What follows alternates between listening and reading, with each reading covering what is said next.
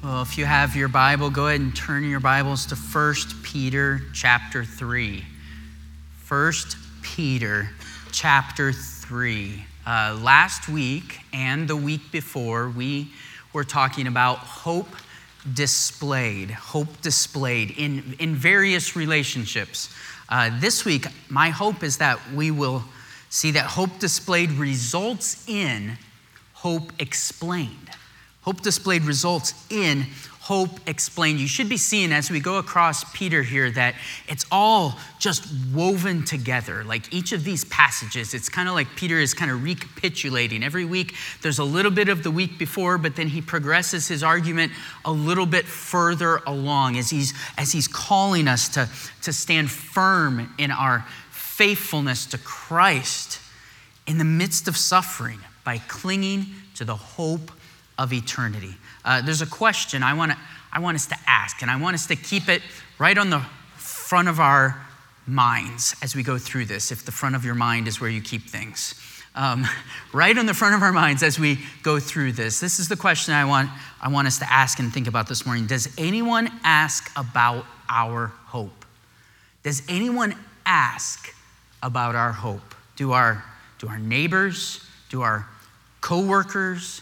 Does our family, do, do strangers approach us to inquire about the hope that we have in us? Let's think about that this morning. Look in uh, 1 Peter chapter 3, look down at verse 13, and we're going to start reading there. It says, Now who is there to harm you if you are zealous for what is good?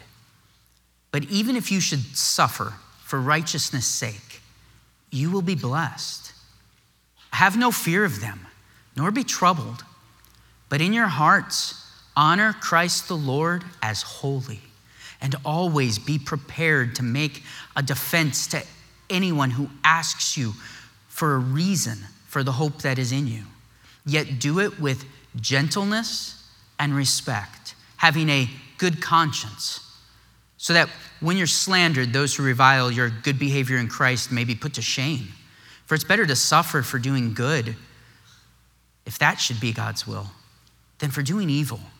For Christ also suffered once for sins, the righteous for the unrighteous, so that he might bring us to God, being put to death in the flesh, but made alive in the spirit, in which he went and proclaimed to the spirits in prison because they formerly did not obey when God's patience waited in the days of Noah while the ark was, was being prepared, in which a few, that is, eight persons, were brought safely through water. Baptism, which corresponds to this, now saves you, not, not as a removal of dirt from, from the body, but as an appeal to God from a good conscience through the resurrection of Jesus Christ, who has gone into heaven and is at the right hand of God with angels and authorities and powers having been subjected to him.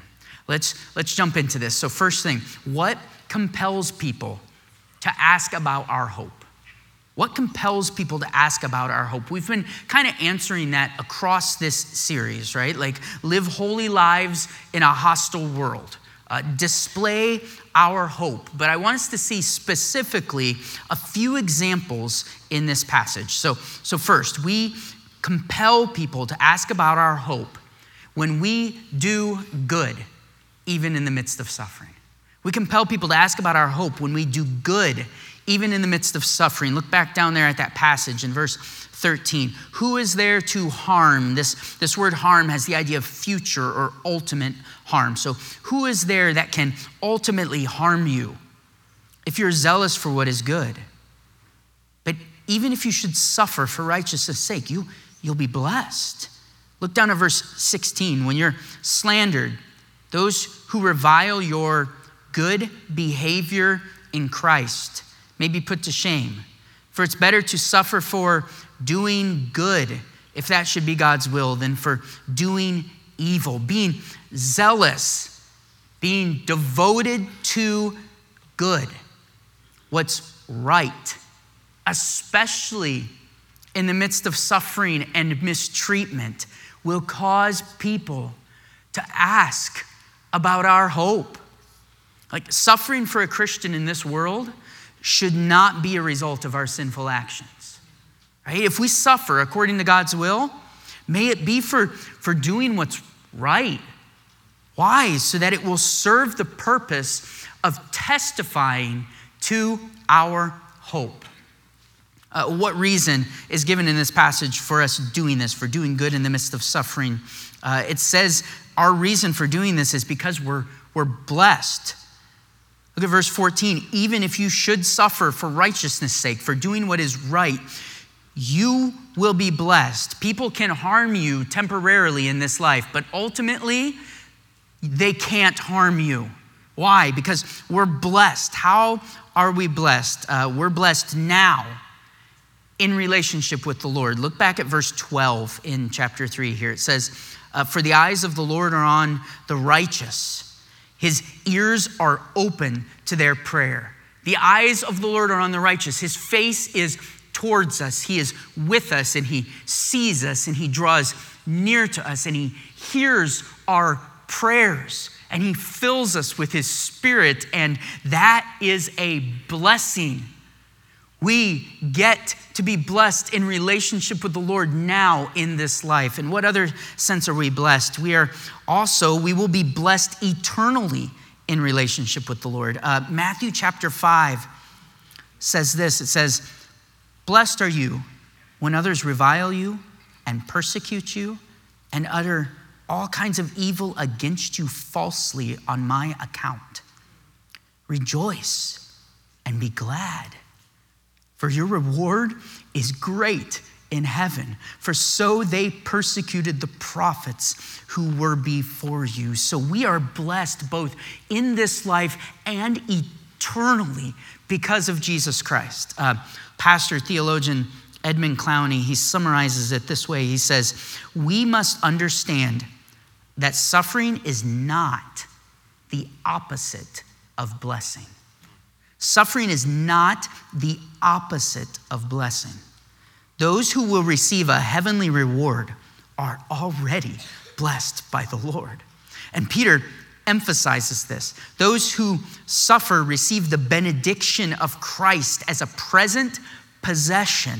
Their time of suffering has been made a time of blessing. That's amazing. We can do good in the midst of suffering because we have, we will be, we are blessed in relationship with the Lord. Amen. Why do you respond kindly to that person who's always trying to take your job because you refuse to cut corners? How can you smile and walk away calmly from that kid that's trying to bully you again? Why do you keep inviting us over to your house, even though we just keep slamming you on our neighborhood Facebook page? Because we're blessed in Christ, and nothing can ultimately harm us. What compels people to ask about our hope? The fact that we do good even in the midst of suffering. Uh, next, we compel people to ask about our hope when we fear no one, even in the midst of suffering. When we fear no one. Look, verse 14 again, it says, But even if you should suffer for righteousness' sake, you'll be blessed. Have no fear of them, nor be troubled, but in your hearts honor Christ the Lord as holy. So have no fear of them. Them is who? Those that would harm you in various ways for doing what's right. Uh, people see our fearlessness and they will ask why. Uh, particularly our fearlessness in regard to our safety and slander and insult and doing what's right when it doesn't make any sense to the world for us to do what's right in those moments. Uh, what reason does this passage give us that we can fear no one, even in the midst of suffering? It gives us this reason because we fear God and not mankind. Uh, it's really cool. Verses 14 and 15 are, are Peter's kind of loose quote of Isaiah chapter 8. uh, in Isaiah 8, it says this in verse 12 through 14, it says, Do not call conspiracy all that this people calls conspiracy. And, and do not fear what they fear, nor be in dread. But the Lord of hosts, him you shall honor as holy. Let him be your fear. Let him be your dread.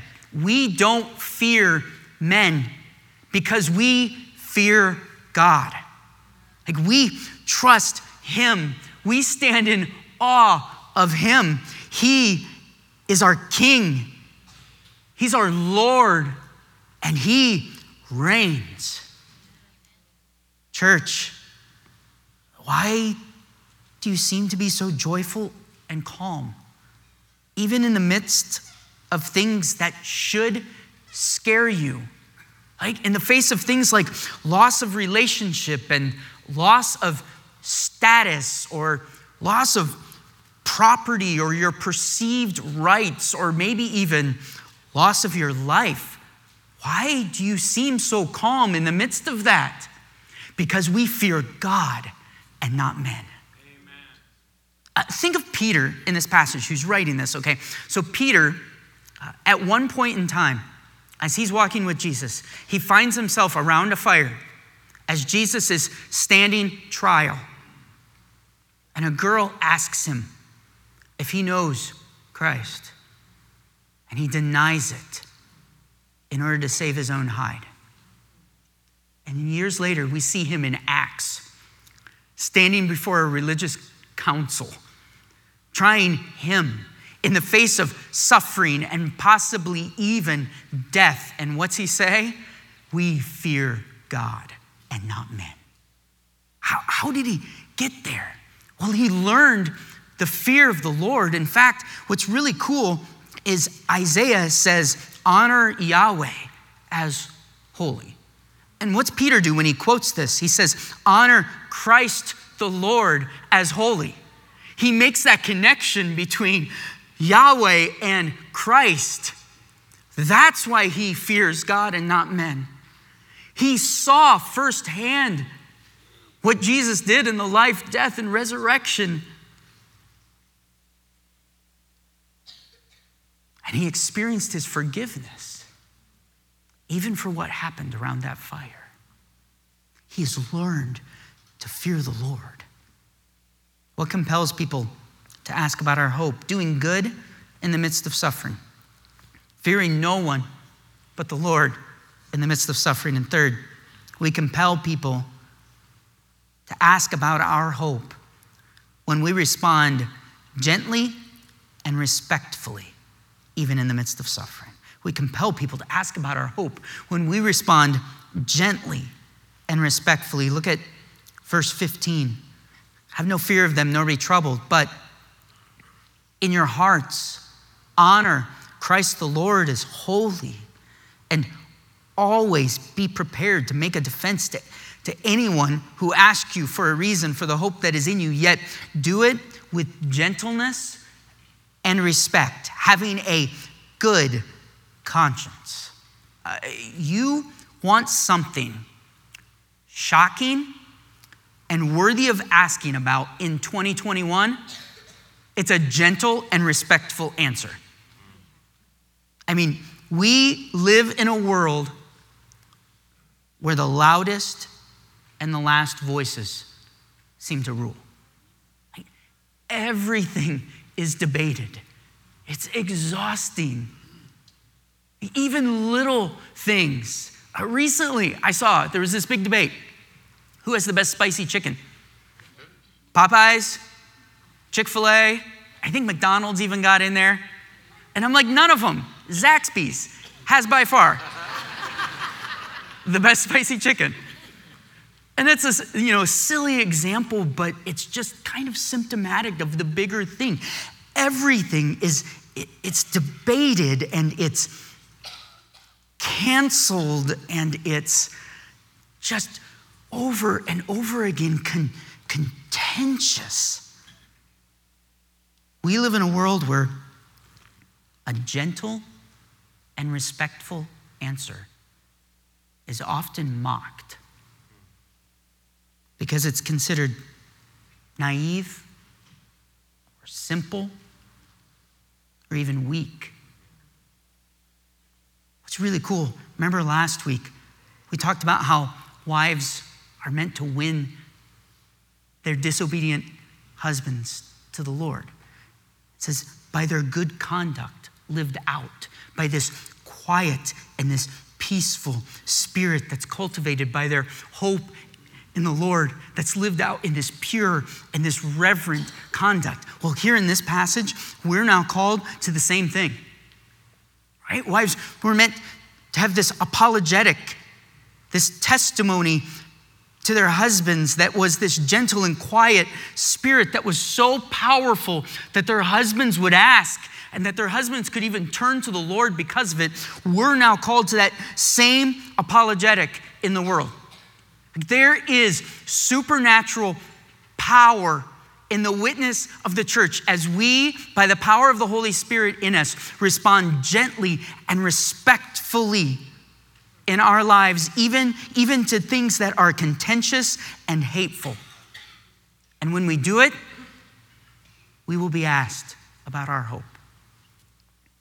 So we compel people to ask about our hope when we do good, when we fear no one, and when we respond gently and respectfully, even in the midst of suffering.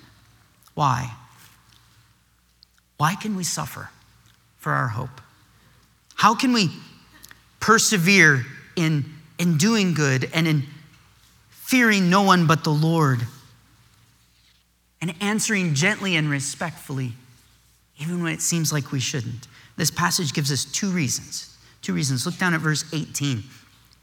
The first reason why we can do this is because of Christ's finished work and example because of Christ's finished work.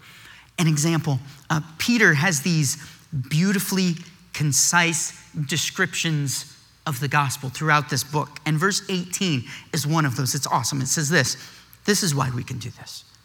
For Christ also suffered once for sins, the righteous for the unrighteous, so that he might bring us to God, being put to death in the flesh, but made alive in the Spirit. Why can we do this? Why can we persevere in doing good and in fearing no men, even in the midst of suffering? Because of Christ's finished work. Christ died for us. Our hope is secure because of his finished work on the cross. Uh, Galatians 2:20 says, "I have been crucified with Christ." It's no longer I who live, but it's Christ who lives in me. And the life I now live in the flesh, I live by faith in the Son of God who loved me and gave himself for me. We've been crucified with him, and I've died to myself, and I now live because of him and for him. How can you harm a dead man? You can't, because our hope is secure in Christ. Therefore, I can persevere and doing what is right and good in fearlessness in the face of even suffering. And I can respond gently and respectfully because of Jesus. So, first reason it gives is Christ's finished work and his example. A second reason this passage gives is, is the example of Noah and our baptism. Like we can suffer for our hope because of the example of Noah here in our baptism. Look at this. Look at verse 19.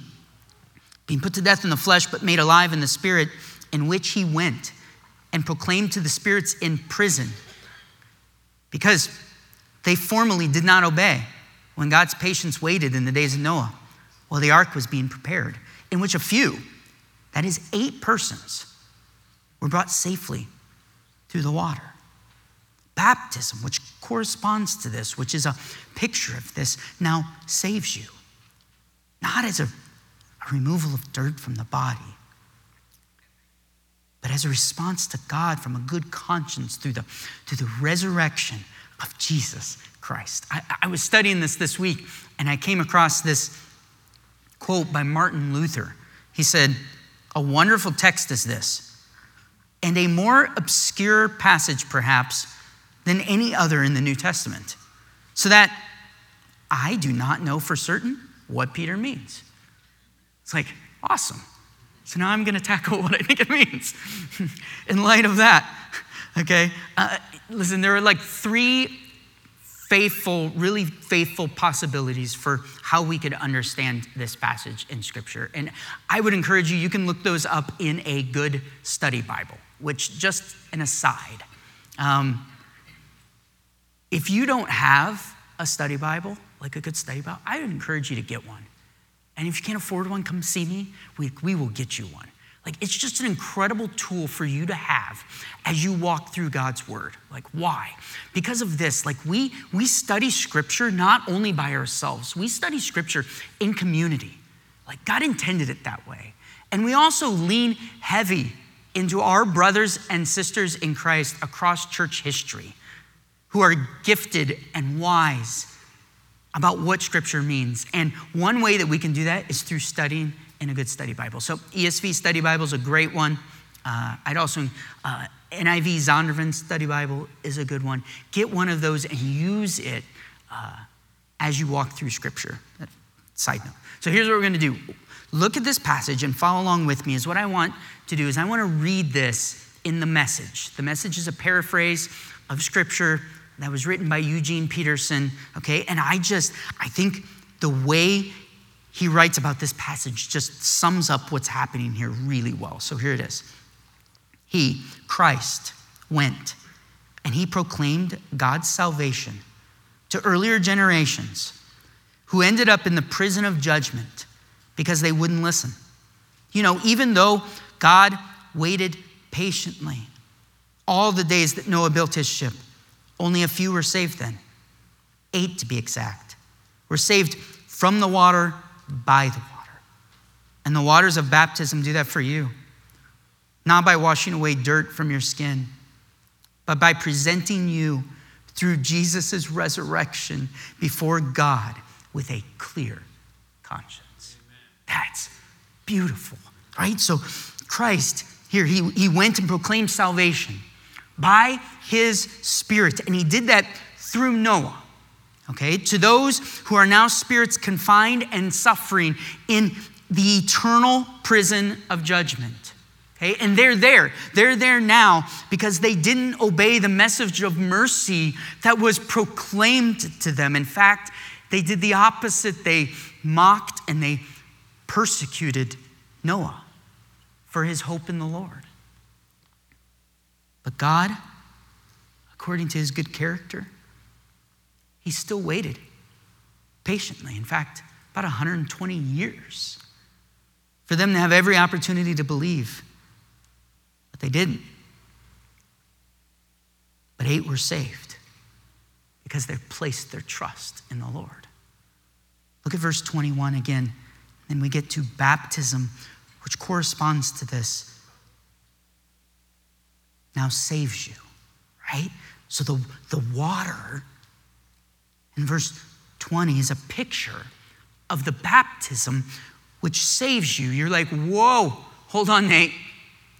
Like, in what sense are you saying that baptism saves? Because we know, we know from Peter, and we know from the totality of Scripture that salvation is by grace alone, through faith alone, in Christ alone and we had nothing to it. So, as this says, baptism now saves you, in what sense is that? It's in, it's in this sense. Baptism is a step of obedience, it's, it's a response, it's an appeal to God from a good conscience. That's made possible how? Look at the end of verse 21. Here's how your salvation is made possible through the resurrection of Jesus Christ.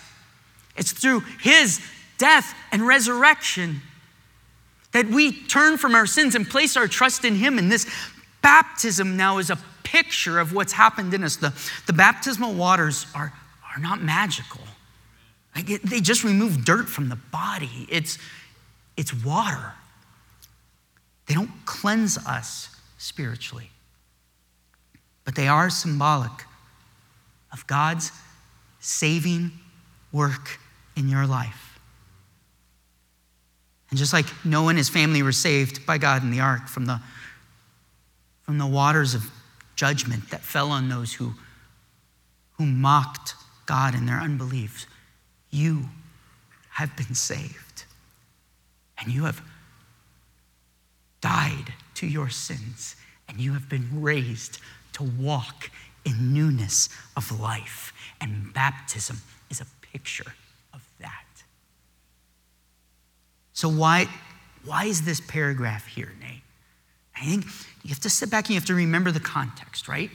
The greater context is that Peter is encouraging us to stand firm in our faithfulness to Christ, right? By, by clinging to the hope of eternity, all right? And specifically in this, in this section of Peter, like he's calling us to put our hope on display and then to be ready to explain our hope when we are asked about that.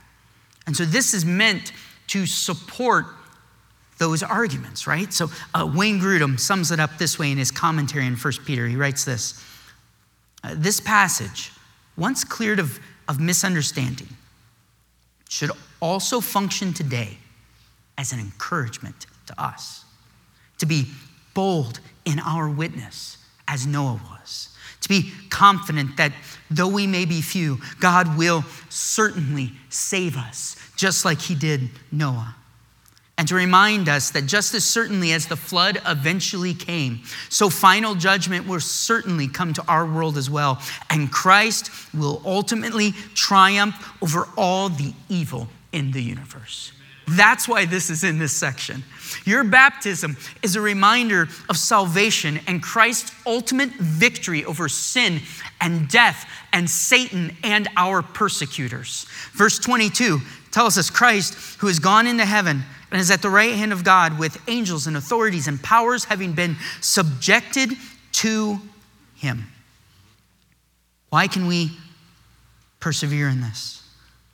Because of the hope that we have, because of the finished work of Jesus Christ.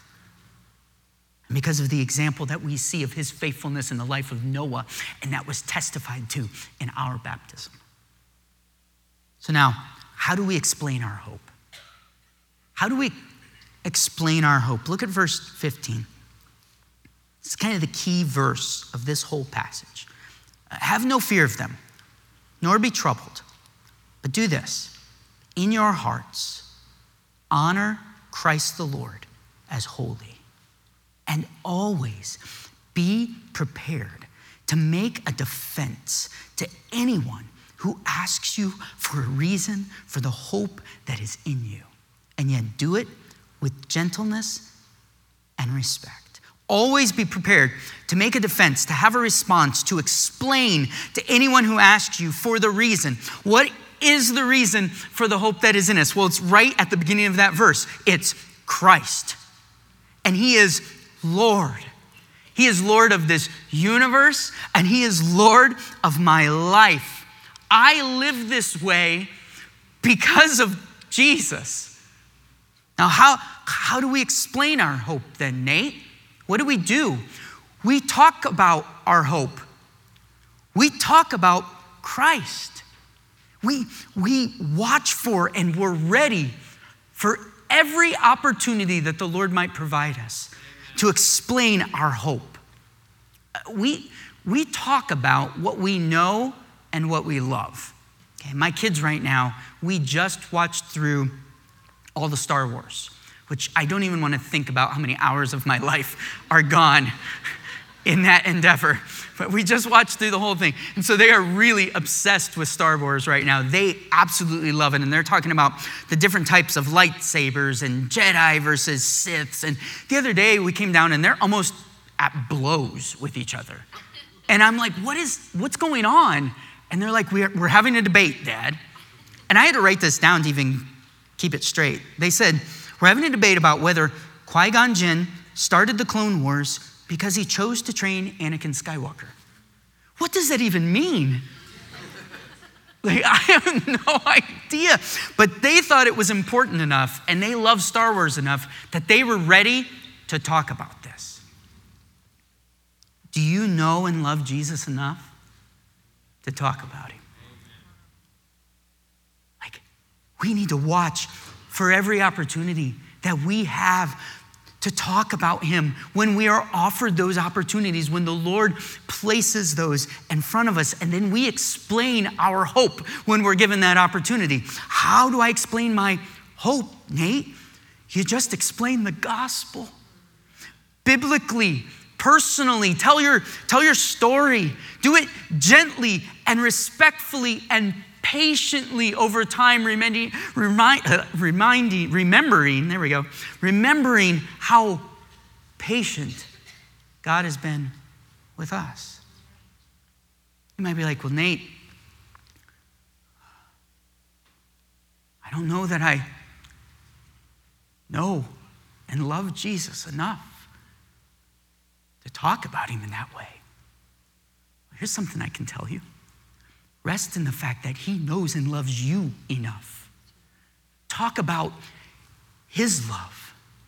Talk about what He's done for you and how He has patiently pursued me and how the righteous one suffered and died in the place of this unrighteous sinner. And He gave me all of His righteousness and he reconciled me to a holy God and he forgave me everything and brought me into a relationship with himself. And now, now I've died to my sin and I've been made alive and I've been given his spirit and I've been given a purpose to proclaim the excellencies of him who called me out of darkness and into his marvelous light. And my my savior, he's Lord. Like he, he reigns. He reigns over this world and he reigns in my heart. And he works all things together in my life for his glory and for my good, even even the harsh treatment that I've received at the hands of people on his behalf, maybe even, even through the harsh treatment that you've treated me. How could we not talk about two questions that I want us to end asking and then a response for us. Um, first, are we displaying to people our hope in a way that compels them to ask about it? Are we displaying to the people around us in the spheres, in the places, in the spaces that God has sovereignly placed us? Are we displaying to those people our hope in a way that compels them to ask about it?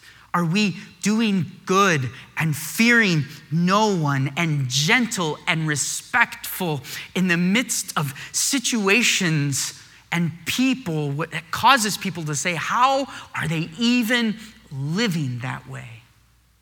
Second question Are you watching for and capitalizing on every opportunity to talk about Jesus? Are you watching for and capitalizing on every opportunity to talk about Christ and what he has done in your life and who he is as King and Savior? Uh, I want to ask us if we would respond this way this week. As you leave today, I'd ask that you would, uh, that you would just pray and ask the Lord if He would please once this week sovereignly arrange an opportunity for you to explain the hope that is in you. Lord, just give us one chance this week Lord, help us to live in a way that's compelling, in a way that would cause someone by your power to ask about the hope that is in us, okay? Let's ask him to do that. And then, and then let's ask him if he would help us to be watching for those opportunities and then to take them. Okay? Uh, sometimes those windows of opportunities are really, really wide open. I had I was sitting at Starbucks one time uh, reading my Bible. I think I was actually preparing for a sermon. And a guy came up, he sat down at my table and he goes, Tell me about your God. well, that just happened. and it's like, I was a little taken off guard. I'm like, uh, uh, uh, uh I would love to do that, but I have never had this happen to me before. You know, sometimes those, they're wide open. And it's just like, that's it. I can't avoid this opportunity. I'm taking it. Sometimes those windows of opportunity are, are cracked, just a little. And we need, by the Lord's help, to be watching for them and always ready so that when we see those opportunities, we take them. And maybe, maybe that opportunity is just saying, Jesus is my hope. But we need to be watching for them. Imagine, imagine if this week God graciously answered all of those prayers and gave us each an opportunity to testify to the goodness and the grace and the hope that resides within us in our Savior. Oh, please, Lord. Right? Church, let's stand firm in our faithfulness to Christ, even in the midst of suffering, by living lives that display our hope and taking every God ordained opportunity to explain the hope that is in us. Father, uh, I just want to take a second and just pray for us, Lord, and just first thank you. thank you that we have hope. Thank you that we have hope because of your Son and what he accomplished in his life, death, and resurrection, Lord. Thank you for the reminder of our hope in seeing your faithfulness in the life of Noah and what has been proclaimed in our baptism, Lord. Thank you. Thank you. Thank you that we do not live in this place at this time without hope.